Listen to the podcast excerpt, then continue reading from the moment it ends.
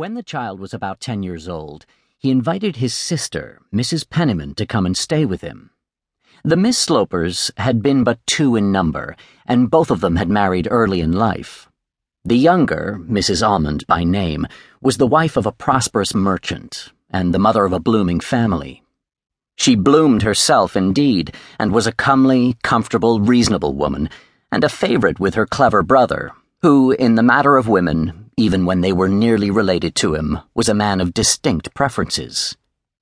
He preferred Mrs. Almond to his sister Lavinia, who had married a poor clergyman of a sickly constitution and a flowery style of eloquence, and then, at the age of thirty-three, had been left a widow, without children, without fortune, with nothing but the memory of Mr. Penniman's flowers of speech, a certain vague aroma of which hovered about her own conversation. Nevertheless, he had offered her a home under his own roof which Lavinia accepted with the alacrity of a woman who had spent the ten years of her married life in the town of Poughkeepsie. The doctor had not proposed to Mrs. Penniman to come and live with him indefinitely. He had suggested that she should make an asylum of his house while she looked about for unfurnished lodgings. It is uncertain whether Mrs. Penniman ever instituted a search for unfurnished lodgings, but it is beyond dispute that she never found them. She settled herself with her brother and never went away, and when Catherine was twenty years old, her Aunt Lavinia was still one of the most striking features of her immediate entourage. Mrs. Penniman's own account of the matter was that she had remained to take charge of her niece's education. She had given this account at least to everyone but the doctor, who never asked for explanations which he could entertain himself any day with inventing. Mrs. Penniman, moreover, though she had a good deal of a certain sort of artificial assurance, shrank, for indefinable reasons, from presenting herself to her brother as a fountain of instruction.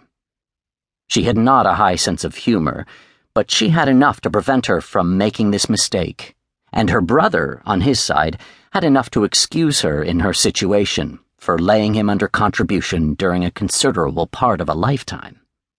He therefore assented tacitly to the proposition which Mrs. Penniman had tacitly laid down that it was of importance that the poor motherless girl should have a brilliant woman near her. His assent could only be tacit, for he had never been dazzled by his sister's intellectual luster.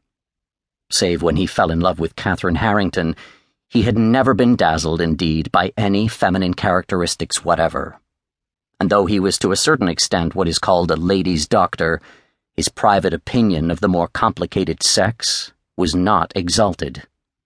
He regarded its complications as more curious than edifying, and he had an idea of the beauty of reason, which was, on the whole, meagerly gratified by what he observed in his female patients. His wife had been a reasonable woman, but she was a bright exception. Among several things that he was sure of, this was perhaps the principal. Such a conviction, of course, did little either to mitigate or to abbreviate his widowhood. And it set a limit to his recognition, at the best, of Catherine's possibilities and of Mrs. Penniman's ministrations. He nevertheless, at the end of six months, accepted his sister's permanent presence as an accomplished fact and as Catherine grew older, perceived that there were in effect good reasons why she should have a companion of her own imperfect sex. He was extremely polite to Lavinia, scrupulously, formally polite, and she had never seen him in anger but once in her life, when he lost his temper in a theological discussion with her late husband. With her, he never discussed theology, nor indeed discussed anything. He contented himself with making known very distinctly, in the form of a lucid ultimatum, his wishes with regard to Catherine. Once, when the girl was about twelve years old, he had said to her, Try and make a clever woman of her, Lavinia. I should like her to be a clever woman.